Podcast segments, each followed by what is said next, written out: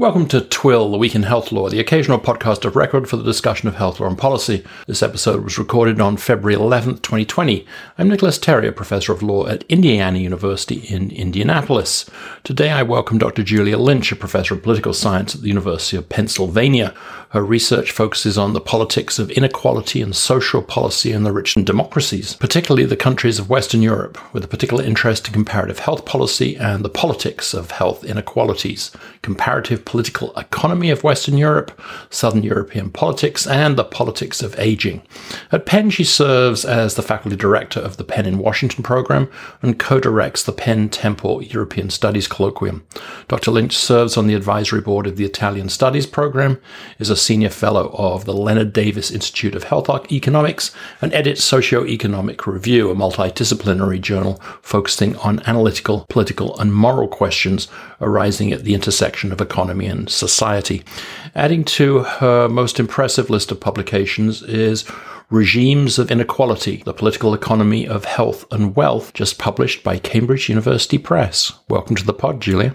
Thank you very much for having me. So, in the book, you explore inequalities in wealth and health. And one would have thought that if you threw your window open and peered down on the city of Philadelphia, just as I would look out of my window in Indianapolis, you'd probably find all the research you'd need into inequalities in wealth and health. And let's not even get started on sending you on a trip to the deep south to study healthcare there. But Regimes of Inequality, the book, starts in northeast England in Geordieland, home of the Toon Army and Newkie Brown Ale. Elsewhere in the books, there are stops in France and in Finland.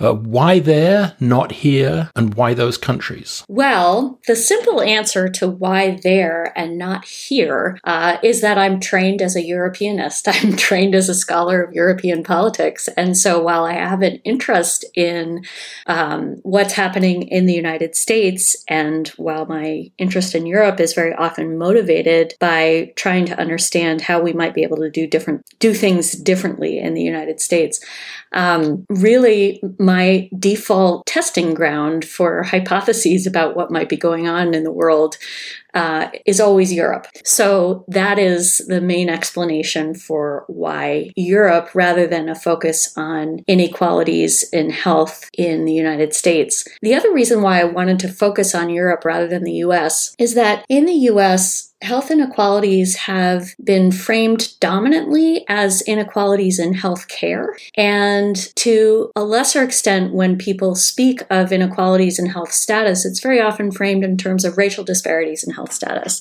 And I was really interested in thinking about uh, whether we could use the policymaking and the politics around policymaking in the area of socioeconomic inequalities in health status as a way of understanding the politics of inequality more broadly. And so Europe was the right place to do that. Interesting. I, I wondered whether it was also because of sort of the absence of left and center left parties in the US. Well, that's certainly true. Although I would say that if you look at the last 15 years or so in the US and Europe, it's it's not clear that Europe that many countries in Europe have all that much of a left left. And indeed in the US, we've seen sort of the emergence or the reemergence of a progressive left for the first time in many, many decades. So I think in some senses politically the US and Europe are more similar than they've been in recent memory. Now this is a massive piece of work. I don't know how long it took you. And I know dense is not usually thought of as a compliment, but I mean it as such here. The research and analysis packed into this volume is extraordinary. A few strands that this non political scientist sort of picked up as I read the book. First, that dealing with inequalities silo by silo, so health, education, economic, is suboptimal, and we should concentrate more on their intertwining. Yes. Second, although we've been talking about health inequalities and their inter intersection for some time. Social determinants of health, frequently referred to in this country, zip code health, and so on.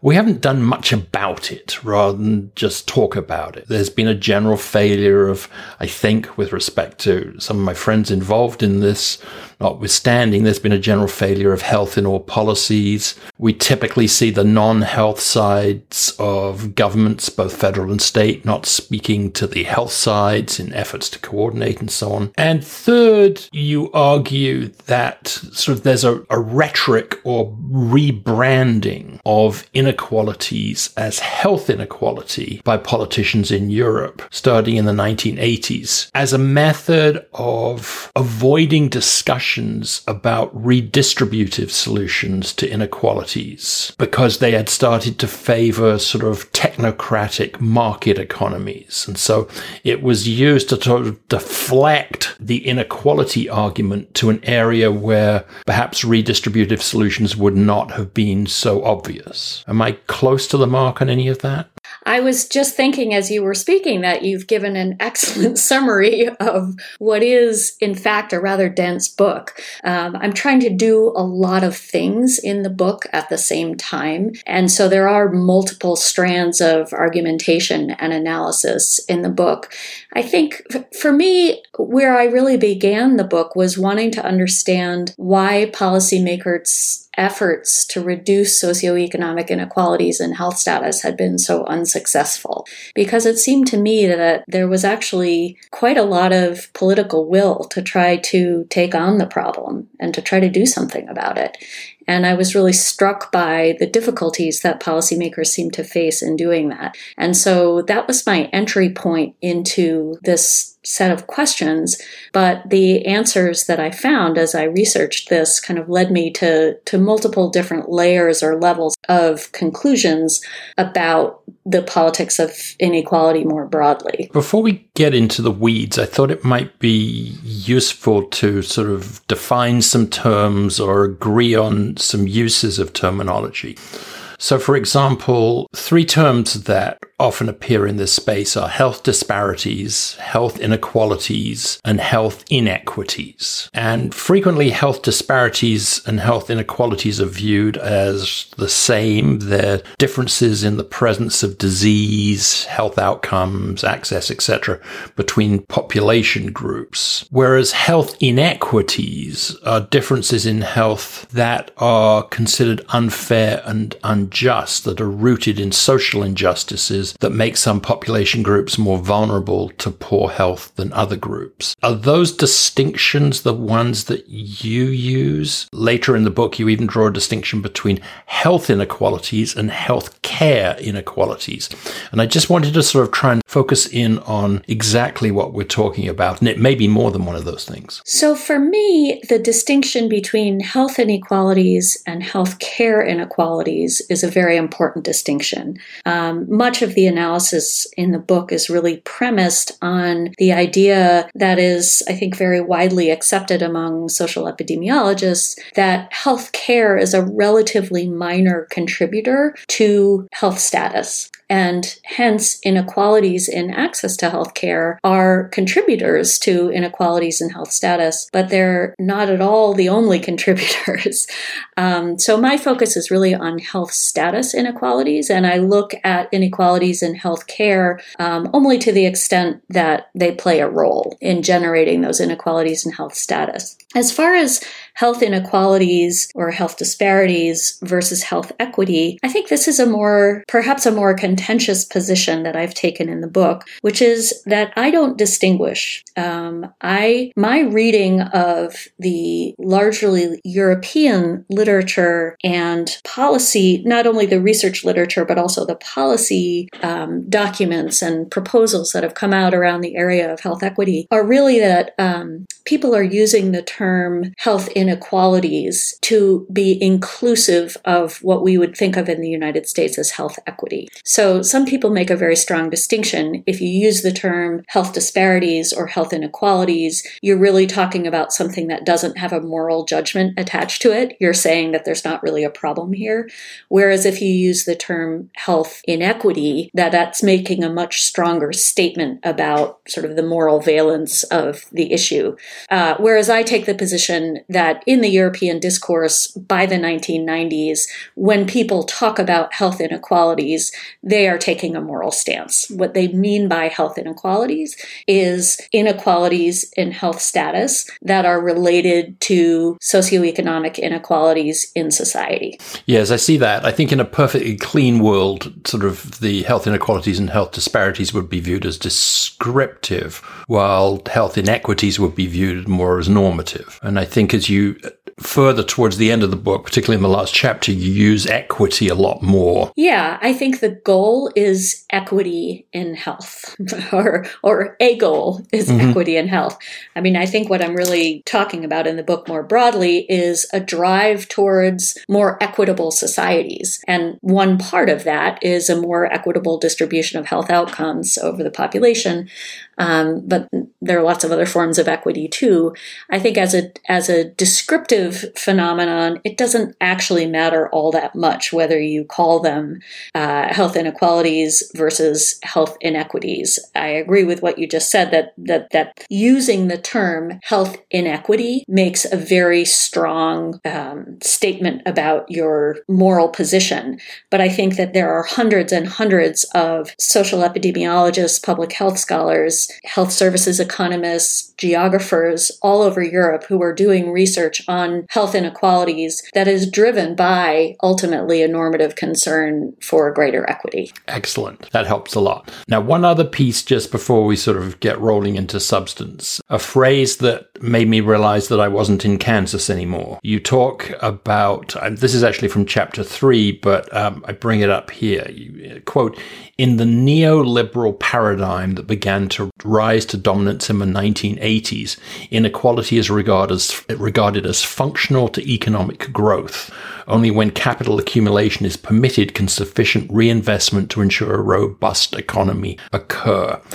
Can you unpack that a little bit? I know it goes to sort of what I earlier term, sort of the third piece that I pulled out of the article, but the for the for the non-political scientist, can you can you help a little bit on that? I see a link in the way that people think about what works in the economy and the level of inequality that they believe is permissible. And people who have a certain approach to the economy, beginning sort of an approach that starts to take hold in Europe, really starting in the early 1980s with Margaret Thatcher and then becoming much more widespread throughout the course of the 1990s.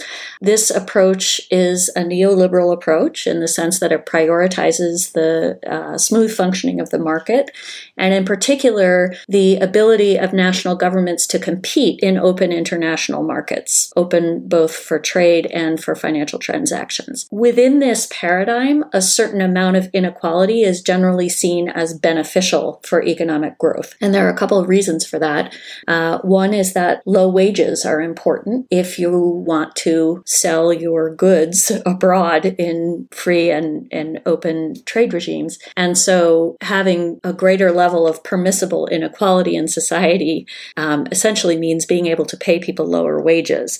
The view among neoliberal economists and policymakers that inequality is functional is through the idea that taxation of very high incomes is generally going to be a bad idea, that that's going to tend to slow growth. And in part, that is an older set of ideas about entrepreneurs and capitalists needing to be allowed to reinvest their earnings in productive capacity, but it's also increasingly starting in the 1990s about letting finance be the energy of growth in at least some of the advanced capitalist economies. So, in short, to make a long story short, there seems to be, or there is, an elective affinity between neoliberalism as a set of ideas about how to run the economy and a greater permissiveness towards inequality. Those two things go hand in hand. And to to put a face on the wanted posters are we talking in the UK about Blairism more than sort of post Thatcherism or, or what? And how would you describe parallel parallels or, or contrasts in the other countries you looked at? So we might think as sort of the the most obvious um, incarnations of neoliberalism as people like Margaret Thatcher or Ronald Reagan in the United States. Um, I think one thing that we tend to forget is that as time went by, the center left, not only in the UK and in the US, but also in many other countries in Europe, um, began increasingly to accept the the economic ideas and the economic precepts that were first put forth under what were at the time much more radical governments of, of Thatcher and Reagan. So these ideas kind of went mainstream. And by the middle of the 1990s, most center left politicians and policymakers in Europe had accepted the idea that the key to prosperous and thriving society was that a country ought to be able to compete in international markets um, and ought to be able to attract financing from international financial markets. And a condition of doing that was showing a certain amount of fiscal probity, not spending too much, not racking up deficits, not redistributing too much. So this set of ideas went from being a very radical set of ideas in the early 1980s to being very, very mainstream by the middle of the 1990s. And I guess if we were to look at our country at that point, uh, Bill Clinton uh, and his approaches were probably largely responsible for the Republican Party's hatred of him was they felt that he was actually taking on some of their policies. And then, of course, we also saw the other side of that with regard to his welfare reforms and so on. Exactly. If you look at politicians like Bill Clinton or like Tony Blair, Gerhard Schroeder in Germany, there was very consciously and explicitly a move to the center. It was a third way between social democracy, which used to be sort of the hallmark of the center left and what the liberal with a capital L, you know, the sort of pro market right was espousing. These politicians aimed very clearly and explicitly to close the gap between the center left and the center right by moving to the right. As we sort of leave chapter one, you talk about the work of Thomas Piketty as a sort of a critique, I guess, of that uh, particular uh, neoliberal paradigm. Yes. I mean, Piketty in some ways is a useful foil for me, not because I fundamentally disagree with him, but because of the way that he's been read within, particularly in political science. His understanding of what generates inequality has been read as a very economics focused argument. Essentially, he says that there are fundamental economic laws that tend toward the overaccumulation of capital in the hands of people who already have it and the underaccumulation of capital in the hands of people who don't have so much of it. And I, I think the reading of Piketty that has been very common is that what we should take away from that is that the driver of inequality, the reason that inequality has been allowed to rise over the course of 30 years with essentially zero correction is fundamentally an economic problem. And I make the argument in the book that this is fundamentally a political problem, not an economic problem. And I think Piketty ultimately agrees with me. He has argued quite strongly that if we want to tame the economic forces that push toward greater inequality, we can. And that, in fact, we ought to. and so, really, the question that I'm trying to answer in the book is why haven't we? By chapter two, you're talking about regimes of inequality and the causal relationships between economic inequality and health inequality.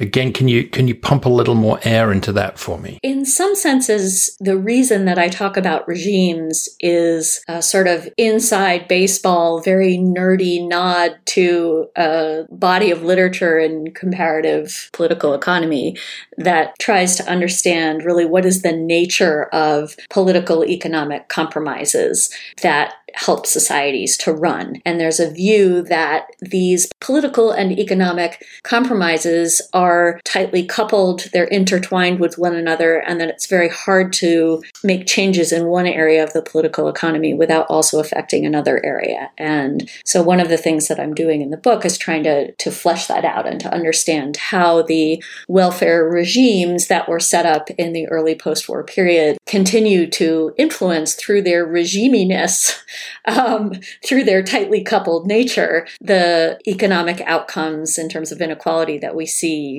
you know, into the new century. But at another level, the relationship between income inequality and health inequality is really a question for public health and social epidemiology. There has, as I'm sure many of your listeners will be aware, there has been a very extensive controversy in the public health literature about whether socioeconomic inequality itself, the fact of inequality, has a causal relationship with health inequalities. So many studies have been designed to try to address this problem of teasing out whether there's a causal relationship there or whether the two are merely correlated with one another. And what I see as an outsider to this discipline is that many of the interventions are actually rooted in, in quite deep seated political and disciplinary differences. I take the position in the book that most policymakers who are experts in the area of health inequality and who are at the level of their daily lives tasked with the challenge of reducing health inequalities, most of them understand economic inequality to be a causal factor in generating health inequalities. So whether or not there is in fact a causal relationship, I don't know, but these experts and policymakers very often think that there is one, and I think that's an important starting point for the discussion. One of the points you make is um, about the choices that these neoliberal forces made was that when it came to health inequities or inequalities, there was going to be leveling up, not redistribution. Can you correct me on that if I'm wrong? And, or then maybe talk a little bit about illustrations of that that you could give from your work looking at England, France, Finland, or other places? Certainly when it comes to health inequalities, it's, it's difficult to redistribute health. And in fact, this is one of the reasons that politicians like talking about health inequalities is that its health is not seen as something that can be redistributed. So if you're a politician who's kind of scared of talking about redistribution, talking about health inequality is a great idea because it means that you don't have to talk about something that can be redistributed.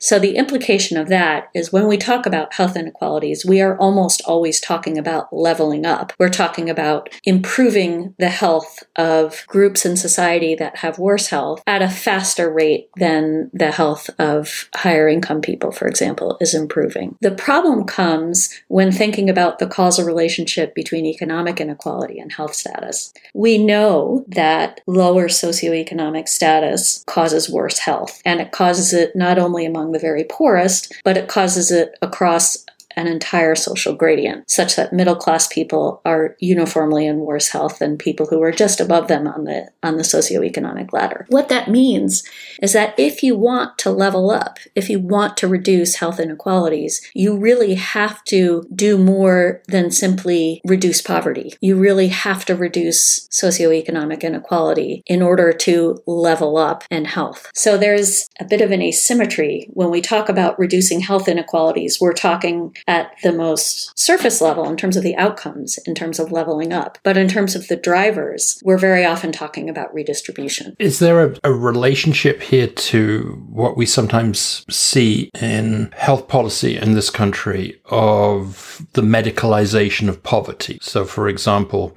we don't seem to be able to do very much with regard to poverty given our politics. So we'll tend to use Medicaid to medicalize aspects of poverty, such as a lack of housing and things like that. Is, is that anywhere close to where you are? Yes, I think that's a really, that's a great analogy. I, I said earlier that the main question that I set out to answer when I began researching this book was why policymakers efforts to reduce socioeconomic inequalities in health status had been so markedly unsuccessful.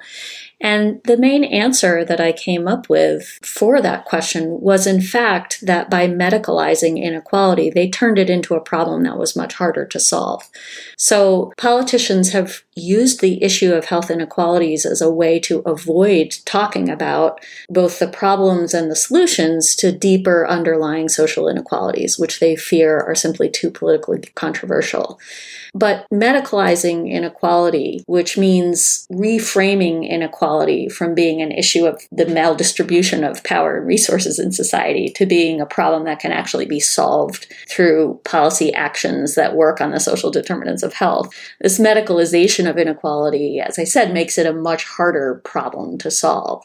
And the reason for that is that the policy solutions that in the 1990s and 2000s were adopted in Europe and that are now being adopted in the United States for the problem of health inequalities, sort of a health in all policies kind of approach. This policy solution requires a level of policy coordination across sectors of government and across levels of government that is virtually impossible to achieve, even for the strongest, most functional bureaucracies. And meanwhile, it sets to one side and sort of ignores policy levers that are maybe politically less controversial, but that are much easier to use, like taxation, redistribution, regulation of markets, um, public spending, policy levers that were used in the past to control these underlying inequalities and that could still be used today to control them in order to reduce the inequalities in health that are caused by these underlying inequalities. So I think the medicalization of inequality is something that politicians did strategically, but it had unintended consequences. Do you think that there is a sort of a cognitive dissonance or just downright lie telling amongst our politicians and our policymakers on uh, things like this? I mean, I'm thinking again, a US example, forgive me, but um, Alex Azar, the Secretary of uh, State for, uh, for Health in, in this country, who's a super smart guy, um, gave a great speech about a year and a half ago, I think now, um, on how, hey, it's the social determinant, stupid, right? That's the real battle we have here. That's, yeah. that's what we need to tackle that we're not tackling in trying to get out of our um, healthcare problems. And you can see the, uh, when you look at sort of the, the causes of, of health problems, the clinical piece is relatively small compared to many of the other inequalities that you talk about, albeit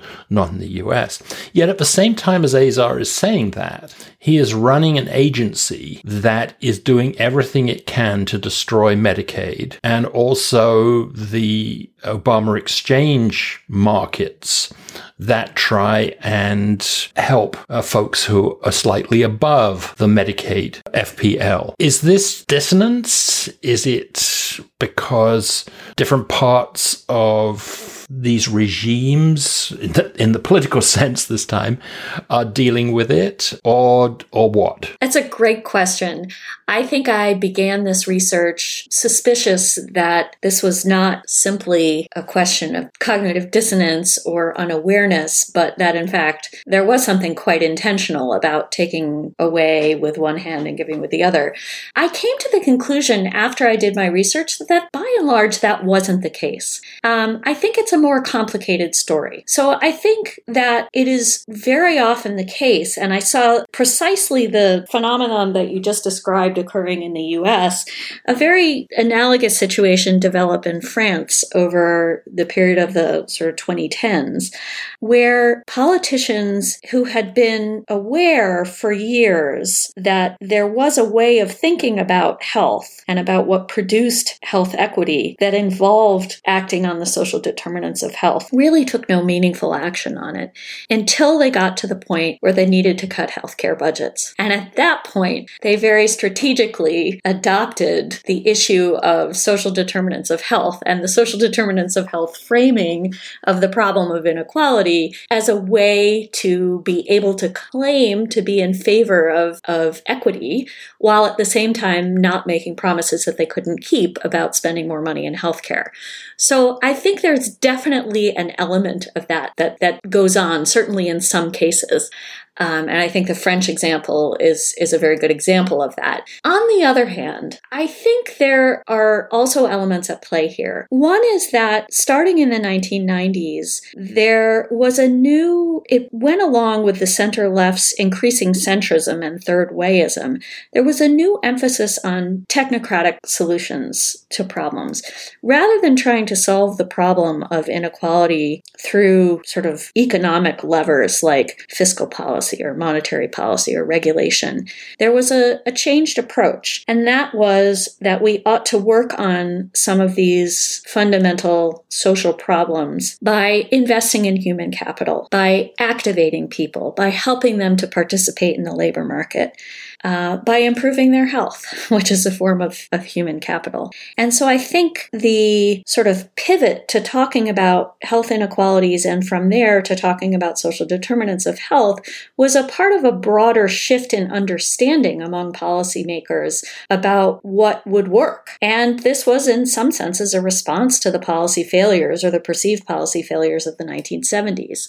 So people were looking for new solutions, and I think there was a certain element of of true belief that this was a better way to try to solve the problem. So time is oppressing, but there were uh, a couple of points from the, the final chapter that I wanted to get you to to expand on a little bit. The first is a, a splendid, although rather depressing, phrase of resilient inequality, and then you also talk about taboos, and I wondered if you could talk about those two points. Yes. So let me talk about taboos first. So, taboo is a very odd word for a political scientist to use. We don't normally speak uh, in in that terminology, but it's it was a word that came up again and again in my interviews. And it came up among politicians and policymakers who were telling me about things that they felt that they just couldn't do or say in politics. That there were certain things that were too dangerous for them to propose or to even discuss in some cases. Redistribution was the taboo that came to the fore in my discussions with policymakers in the UK and politicians. Uh, public spending, sort of state spending, was the taboo in France. And strong regulation of internal markets was a taboo in Finland. These were things that politicians believed that it would be politically too dangerous to talk about. And they were the things that motivated the pivot to reframe inequality as a matter mm-hmm. of health, to medicalize yeah. inequality. The large, probably the largest question that I try to answer in the book is why is it that inequality has risen so inexorably across all of the advanced industrialized countries, starting earlier in some cases in the 1970s in the US, for example, a little later in other cases in the early 1990s in Scandinavia. But there has been an inexorable rise of inequality, despite the fact that political elites and economic elites in many cases believe that inequality has reached dangerous levels. And it is really, truly puzzling to me. We accept this as the new normal. Rising inequality has become politically accepted as normal. And I really didn't understand why that was and how that came to happen. And so this book is about telling the story of how that came to happen. I knew this wasn't going to end well. The new normal. Oh dear. I loved the book. I learned a ton, but I have one overarching criticism. Let's hear it. The cover. I understand that unequal slices of pie or cake makes for a great visual, but man, that's one good looking gâteau. I felt hungry every every time I picked up the book. It's the first book that I've actually put pounds on reading. You are not the first person to make that complaint. oh my. And that was the week in health law. You can find Professor Lynch on Twitter. She is at Julia F. Lynch. Julia, that was a real treat. Thanks so much for coming on the show. Thanks very much. I really enjoyed it. Show notes are at twihl.com. I am at Nicolas Terry on Twitter. Thank you for joining me and have a legally interesting but healthy week.